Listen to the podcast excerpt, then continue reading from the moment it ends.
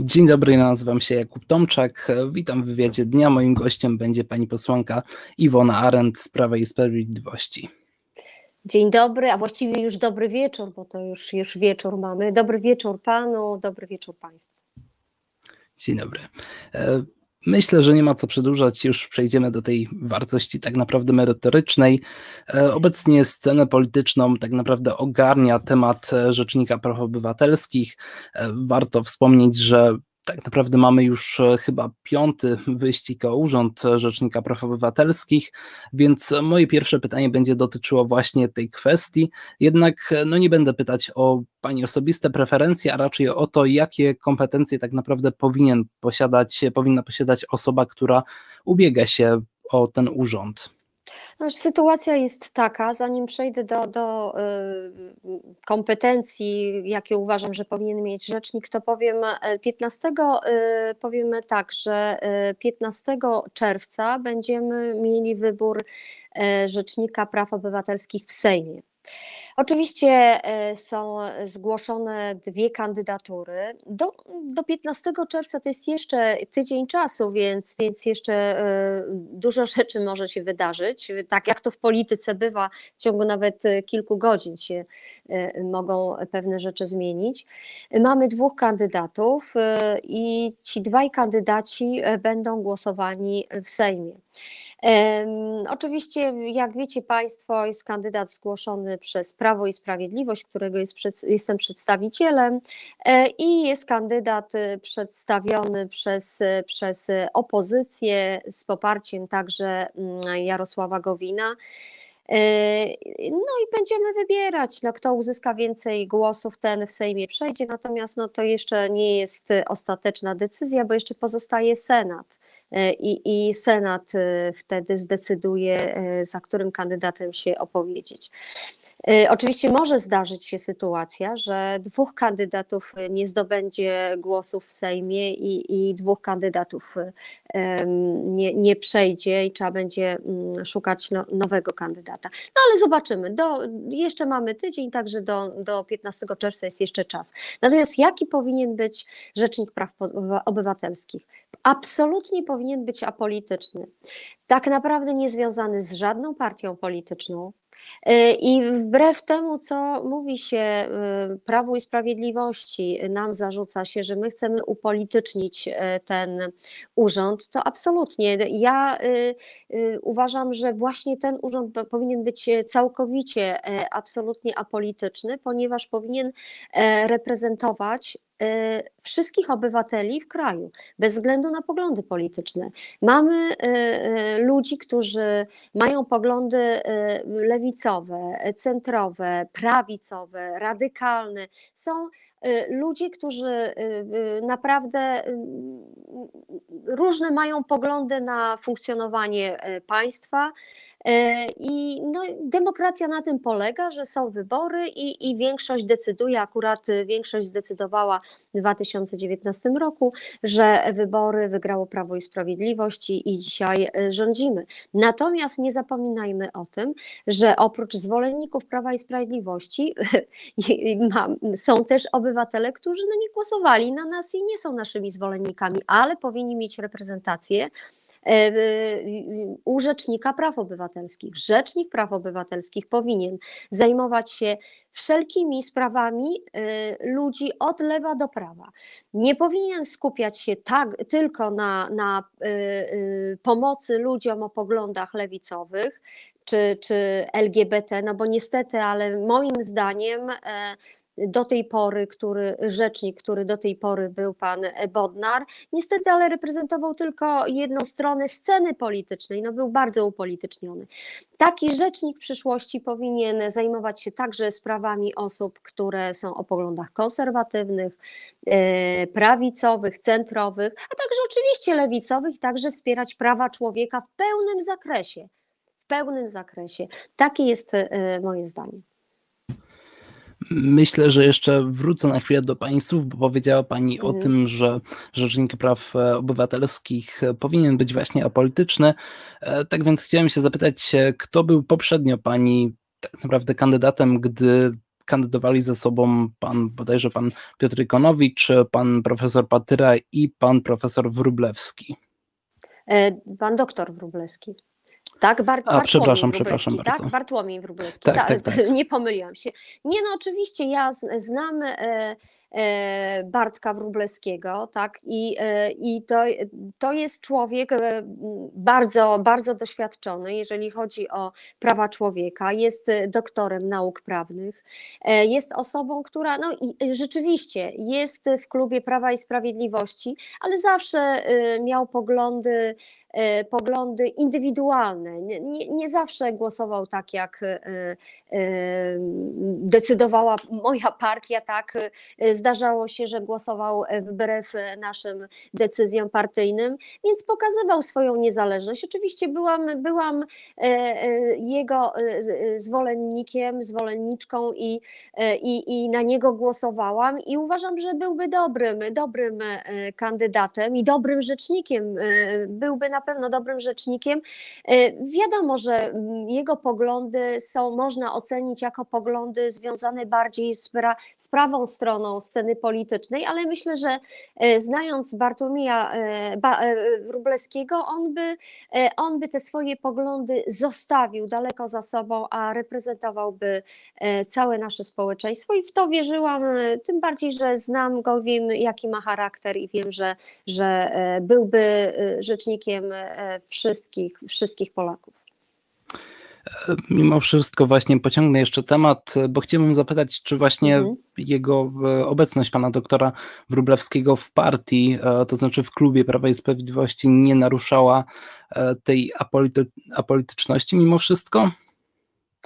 Nie, no moim zdaniem absolutnie nie, dlatego że e, Bartłomiej Wróblewski zdaje się z tego co wiem nie jest w ogóle nawet członkiem Prawa i Sprawiedliwości, jest w klubie, ale nie jest członkiem Prawa i Sprawiedliwości, o ile dobrze wiem. Nie, tutaj nie będę się upierała, i, by- bo, bo tego dokładnie nie wiem. E, Ja myślę, że nic nie stało na przeszkodzie do tego, żeby ktoś, kto, kto y, działał kiedyś politycznie, potem y, dobrze reprezentował całe społeczeństwo jako e, człowiek apolityczny, tak, jako apolityczny y, urzędnik, który broni generalnie praw człowieka. Tak, nie oszukujmy się, e, osoby, które nie są e, związane e, klubem parlamentarnym, a były zgłaszane przez chociażby opozycję, można by było powiedzieć, że są apolityczne, co de facto wcale tak nie było, no bo pani zgłoszona przez opozycję z, z y, zastępca obecnego rzecznika jeszcze Bodnara, no ewidentnie y, stawała po jednej stronie sporu politycznego. Tak jak mówiłam, no, to, że ktoś nie jest y, parlamentarzystą, czy jest parlamentarzystą danego klubu, to nie znaczy, że będzie apolityczny, a osoby, które nie są w klubach parlamentarnych, y, okazują się bardzo często osobami, które mają bardzo jasne poglądy polityczne, bardziej y, jaskrawe niż te osoby, które są członkami partii politycznych. I dlatego uważam, że to jest bez znaczenia, czy ktoś dzisiaj jest w parlamencie, czy go nie ma w parlamencie. Ważne, jaki, jak, jakie y, predyspozycje ma, jaki charakter ma, a akurat Bartłomiej Wróblewski jest człowiekiem bardzo spokojnym, zrównoważonym, stonowanym, bardzo wrażliwym na, na krzywdę e, e, człowieka. Nie, nie mówię już na, na jaką, no, na każdego człowieka, na, e, na krzywdę, na pra, no, e, przestrzeganie praw obywatelskich. E, To jest też, to, też jego taka, taka, taki konik, że e, chciał, chciał być takim człowiekiem, który by łączył, a nie dzielił. I dlatego uważam, że, że to, to, że akurat dzisiaj w klubie parlamentarnym Prawo i Sprawiedliwość jest bez znaczenia.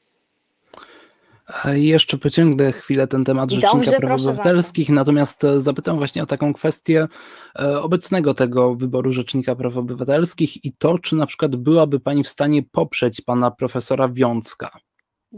Powiem szczerze, nie znam pana profesora Wiązka, choć no, wiele słyszałam e, dobrych tak, rzeczy i czytałam o panu profesorze, natomiast osobiście nie znam. E, nie znam, e, nigdy nie słuchałam wypowiedzi pana profesora. No, szkoda, że no, nie przedstawił nam się jakoś tak szerzej, żebyśmy mogli poznać pana profesora. Być może rzeczywiście byłby dobrym rzecznikiem praw obywatelskich, natomiast trudno mi dzisiaj go oceniać, jeżeli, jeżeli nie znam. Akurat o ba, ba, Bartłomieju Wróblewskim mogłam się wypowiadać, bo go znam osobiście, wiem jakie ma poglądy, natomiast y, profesor y, Więcyk jest mi kompletnie nie, nieznany, nie znam y, poglądów, nie znam charakteru, nie wiem jakim byłby rzecznikiem, więc mówię, trudno mi go ocenić, natomiast nie, nie neguję, że mógłby być y, znakomitym rzecznikiem praw obywatelskich. I teraz przejdziemy do innego zupełnie tematu. E, ostatnio dosyć głośny stał się powrót, e, to znaczy zapowiedź powrotu e, premiera, byłego premiera Donalda Tuska na polską scenę polityczną. Jak pani zapatruje się na te kwestie? Czy jest to coś, co może zagrozić obecnemu rządowi, czy raczej jest to tak naprawdę pogrążanie się w pewien sposób przez Platformę Obywatelską? No ja już y, słyszałam o powrocie pana Donalda Tuska na białym koniu e, już kilka razy, tak, od, od kiedy jest w Brukseli, więc i za każdym razem jednak nie powracał na tym białym koniu, ja tak trochę złośliwie, e, ale, ale tak to postrzegam. No, Platforma Obywatelska dzisiaj jest no niestety w rozsypce i to, i to naprawdę e, tak ciężki kryzys przechodzi wewnętrzny i, i wydaje się części członków Platformy Obywatelskiej, że jedynym ratunkiem jest Donald Tusk, żeby, żeby jednak z, z tą Platformą Obywatelską e, no, podnieść do góry, tak, żeby, żeby już tak nie, nie, nie było tych może konfliktów. Natomiast samym, w samym, e, w samym, e, w samej Platformie Obywatelskiej jest wiele, e, wiele osób, które no nie są chętne do tego, żeby Donald Tusk powrócił. No, tam są różne frakcje, jak zresztą w każdej partii są frakcje, frakcyjki i, i wiem o tym, że, że są też takie frakcje, które w Platformie Obywatelskiej które no nie są zachwycone ewentualnym powrotem e, Donalda Tuska. Będę też troszkę złośliwa, no, że na to wygląda, że Donald Tusk, jak, jak e, rząd był w kłopotach, e, kiedy był kryzys, to zostawił Polskę, zostawił rząd Platformy Obywatelskiej, wyjechał za dobrą posadą, ciepłą posadką w Brukseli. E, nie interesowało go, co się tutaj będzie w Polsce działo, nieźle tam zarobił. Dzisiaj już wiemy, że znacznie mniej zarabia, ponieważ już, już jest e, przewodniczącym e, Europejskiej Partii Ludowej, gdzie, gdzie zarobki ma znacznie mniejsze. Wiadomo już, że jego jego osoby, które go po, zawsze polecały i wspierały w Unii Europejskiej, jak chociażby Angela Merkel już jest na drodze schodzącej z polityki, więc tego wsparcia też już e, niemieckiego nie ma. No więc może i tak e, myśli o tym, żeby jeszcze w taką nicość polityczną nie zapaść, to e, powróci tutaj na białym koniu. Proszę bardzo, niech powraca. My przypomnimy wtedy panu Donaldowi Tuskowi, Platformie Obywatelskiej, to co się działo za jego rządów. Przypomnimy aferę Amber Gold, e, aferę Remedium, taką lokalną tutaj e, e, u mnie na Warmii i Mazurach. Przypomnimy afery związane z chociażby z wyprzedażą majątku. Przykład u mnie w Armii i Mazur, sprzedaż PKS-u olsztyńskiego, e, gdzie miało być pięknie rozwijać się PKS, miało być odbudowana firma, która podupadała. Dzisiaj się okazuje, że no niestety, ale nie ma tego PKS-u, a, a firma, która kupiła, kupiła tylko po to, żeby inwestować zupełnie w coś innego. I takich afer y, jest dużo i my te afery będziemy przypominać, więc nie wiem, czy to będzie z korzyścią dla Platformy Obywatelskiej i dla Donalda Tuska. I tak też jak jesteśmy w temacie premierów, tak naprawdę to mhm. przyszło mi na myśl pewne pytanie. E, taki trochę powrót do przeszłości. Mhm. Z ciekawości zapytam, czy jest, to znaczy, który premier w historii Rzeczypospolitej, były premier, e, był dla Pani najbardziej kompetentnym premierem? No i, i trudno, żebym powiedziała inaczej, jak Jarosław Kaczyński. Ja byłam wtedy posłem i e, 2006 rok, wtedy, wtedy e, Jarosław Kaczyński na rok czasu, no bo potem były niestety przyspieszone wybory, ale był premierem. Oczywiście wiele, wiele rzeczy y, udało się zrobić, no ale wiele było planów, natomiast przez rok czasu trudno było zrealizować te plany. Oczywiście te plany udaje nam się y, po 2015 roku realizować to, co wtedy było przygotowane. Ale chociażby jeden przykład też ja tutaj lokalnie będę mówiła, ponieważ jestem z Warmii Mazur, jestem z Olsztyna e, i y, chociażby rząd Jarosława Kaczyńskiego przygotował największą inwestycję, która dzisiaj dla Warmii i Mazur jest bardzo kluczowa, dla Elbląga, przekop Mierzei Wiślanej. Wtedy był pomysł, przygotowana dokumentacja, Miało to się już dawno rozpocząć. Oczywiście zarządów Donalda Tuska e, e, przerwano, nie, nie robiono nic w tym kierunku i dopiero po 2015 roku, jak Prawo i Sprawiedliwość, Zjednoczona Prawica e, doszła do władzy, udało nam się, że dzisiaj ten przekop staje się faktem. To jest ratunek dla mojego województwa, dla Elbląga, rozwój gospodarczy, to jest przyszłość. I chociażby, chociażby ten jeden przykład pokazuje, że pan premier Jarosław Kaczyński w 2005 roku miał wizję, miał wizję. Nie dane nam było wtedy dłużej rządzić, ale w 2015 roku powróciliśmy i realizujemy tę wizję. I teraz przejdziemy do następnego tematu. Jakiś czas temu Marian Banaś, prezes Najwyższej Izby Kontroli, zapowiedział zgłoszenia do prokuratury pewnych zawiadomień oskarżył kilku czołowych polityków e, Prawa i Sprawiedliwości o popełnienie przestępstwa. No jednak Prawo i Sprawiedliwość, Prawo i Sprawiedliwość przepraszam, raczej zbytnio się tym nie przejęło, tak więc e, mam pytanie, co pani sądzi ogólnie o tej całej sytuacji i też e, czy uważa pani, że Marian Banaś jest odpowiednią osobą na odpowiednim miejscu? No właśnie, zacznijmy od tego ostatniego pytania e, pana. No, czy, e, e, czy pan Banaś jest odpowiednią osobą na, na tym miejscu? No nie jest odpowiednią osobą. Ja bardzo żałuję, że wcześniej przed głosowaniem na E, prezesa Najwyższej Izby Kontroli.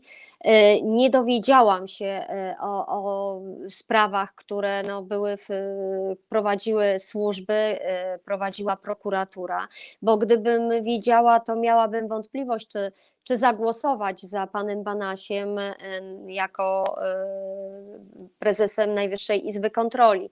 Ale dzisiaj niestety jest prezesem Najwyższej Izby Kontroli, no i rozpoczął swoją prywatną, osobistą walkę e, z prawem i sprawiedliwością, z rządem prawa i sprawiedliwości.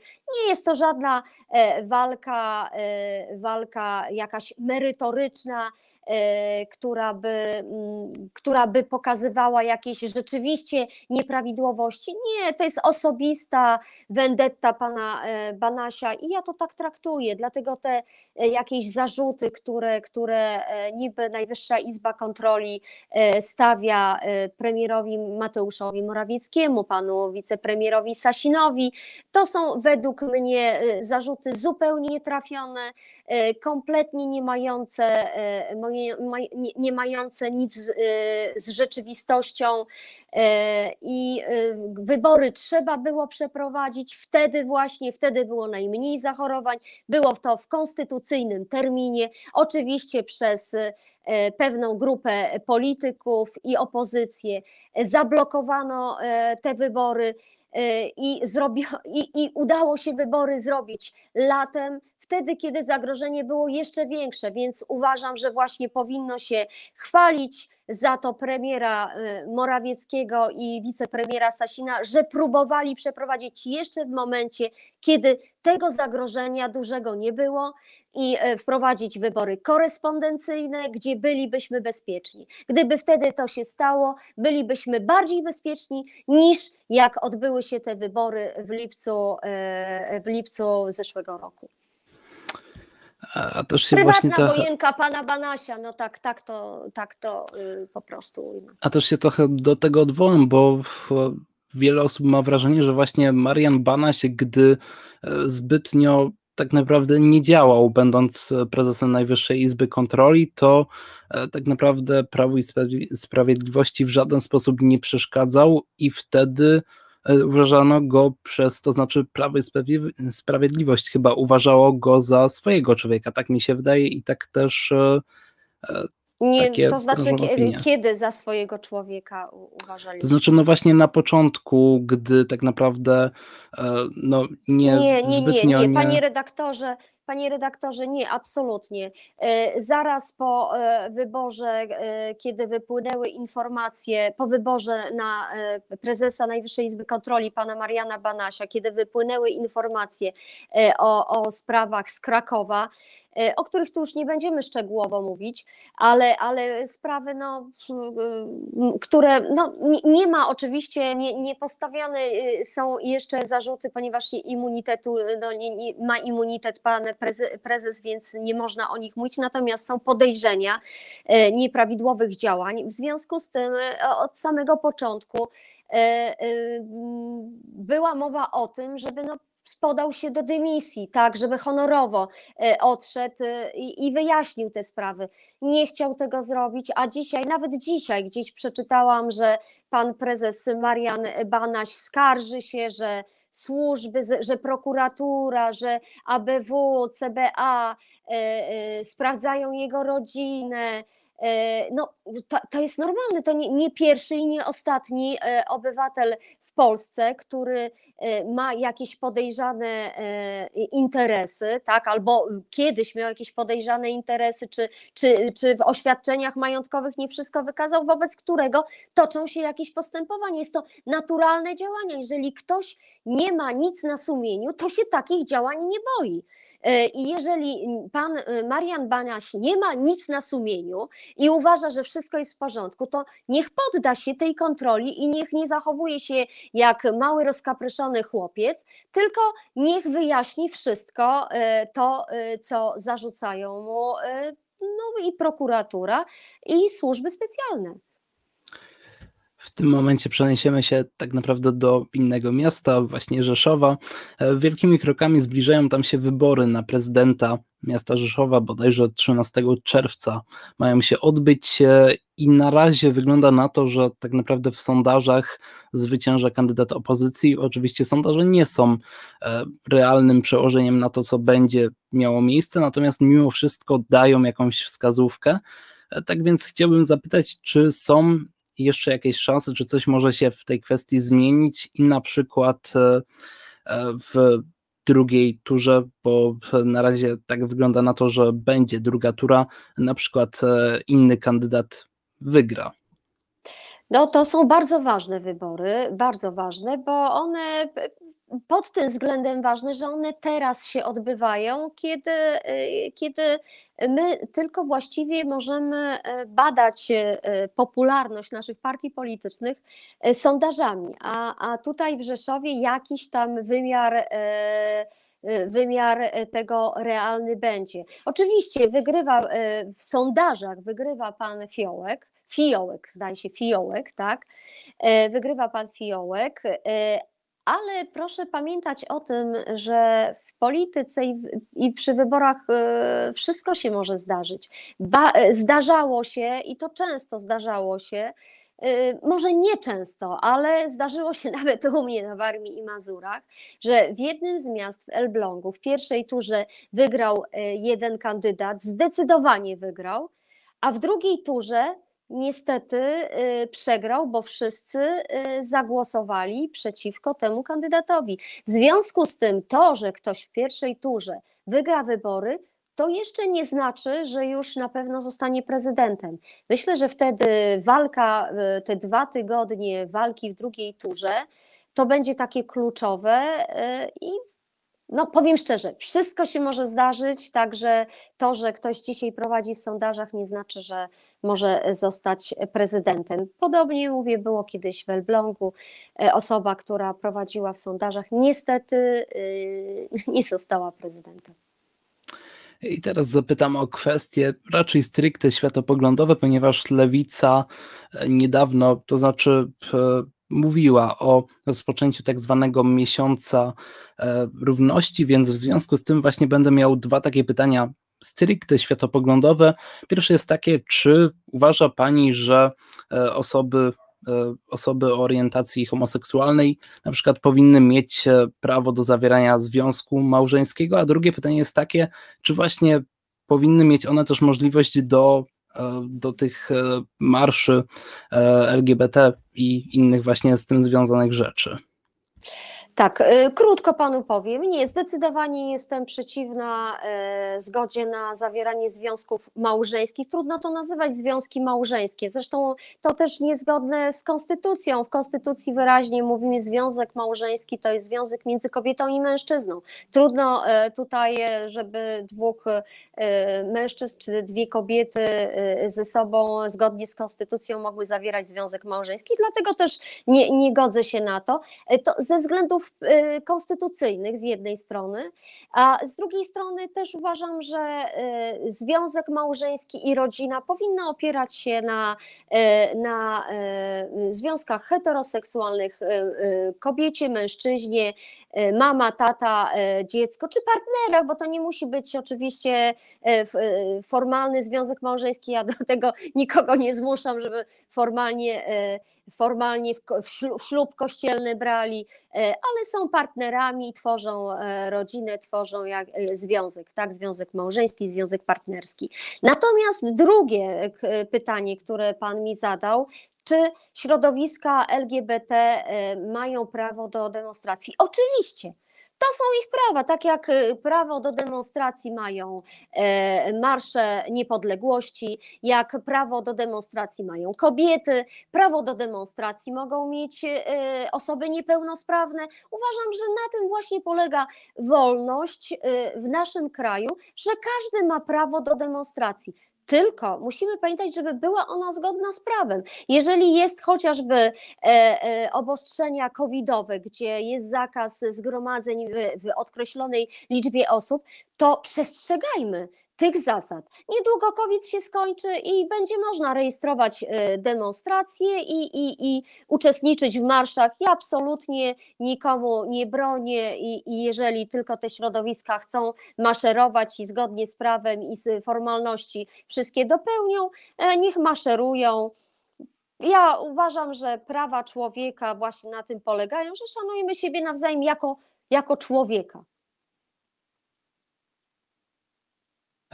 I tutaj ostatnie już pytanie, dosyć tak naprawdę oderwane od dzisiejszych mhm. tematów, czyli raczej aktualności. Natomiast takie tutaj pytanie zauważyłem na naszych mediach społecznościowych.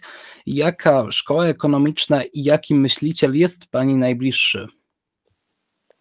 Oj, ekonomicznej to powiem szczerze nie, nie wiem, bo jestem politologiem, więc możemy na przykład porozmawiać o, o tym bardziej, że jestem e, e, po magisterium filozoficznym, więc możemy porozmawiać sobie o filozofach. Y, więc jeżeli chodzi o ekonomiczny, na pewno nie jest pan Balcerowicz. To, to, tylko, to tylko y, tyle powiem. Y, oczywiście na studiach ekonomię polityczną ja jeszcze studiowałam w czasach niestety słusznie minionych, czyli za czasów PRL-u, gdzie musieliśmy się uczyć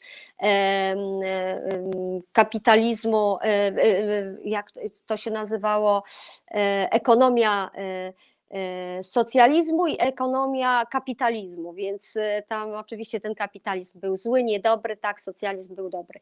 No ale to tak, taki przerywnik. E, jeżeli chodzi o ekonomistów, to nie, nie interesuje się, nie jest to moja branża, natomiast jeżeli chodzi o, o filozofów, no to bardzo bliscy mi są filozofowie, filozofowie, mm, filozofowie chociażby e, chrześcijańscy, tak, o myśli e, katolickiej, myśli chrześcijańskiej, ale jeżeli też chodzi o socjologów, to chociaż bliski mi jest Max Weber, który też miał ciekawą teorię o zarządzaniu poprzez konflikt. To jest też ciekawa teoria, bo, bo, y, bo ona bardzo często też się e, sprawdza w pewnych sytuacjach. E, jeżeli chodzi o. Mm, ja, moim ulubionym zresztą e, filozofem był zawsze Sokrates. On oczywiście nic sam nie napisał, ale te rozmowy y, w Atenach y, y, i i przekazy, które Platon napisał o tych rozmowach Sokratesa, bardzo dużo uczą i dają tak na, do myślenia nawet w naszych czasach. No i to było ostatnie zagadnienie. Ja bardzo dziękuję na, za wywiad, za udzielenie wywiadu. Ja także bardzo dziękuję. Dziękuję I za wszystko. pozdrawiam. Mam nadzieję, że nikogo nie uraziłam, a jeżeli kogokolwiek uraziłam, to proszę mi wybaczyć. Ja naprawdę jestem pozytywnie do ludzi nastawiona, a mam sprecyzowane poglądy, ich się nie wstydzę się ich i też zachęcam, żeby nikt nie wstydził się swoich poglądów i, i chętnie rozmawiał, nie kłócił się, a po prostu dyskutował. Dziękuję, Dziękuję za wszystko. Miłego dnia. I nawzajem. Do widzenia.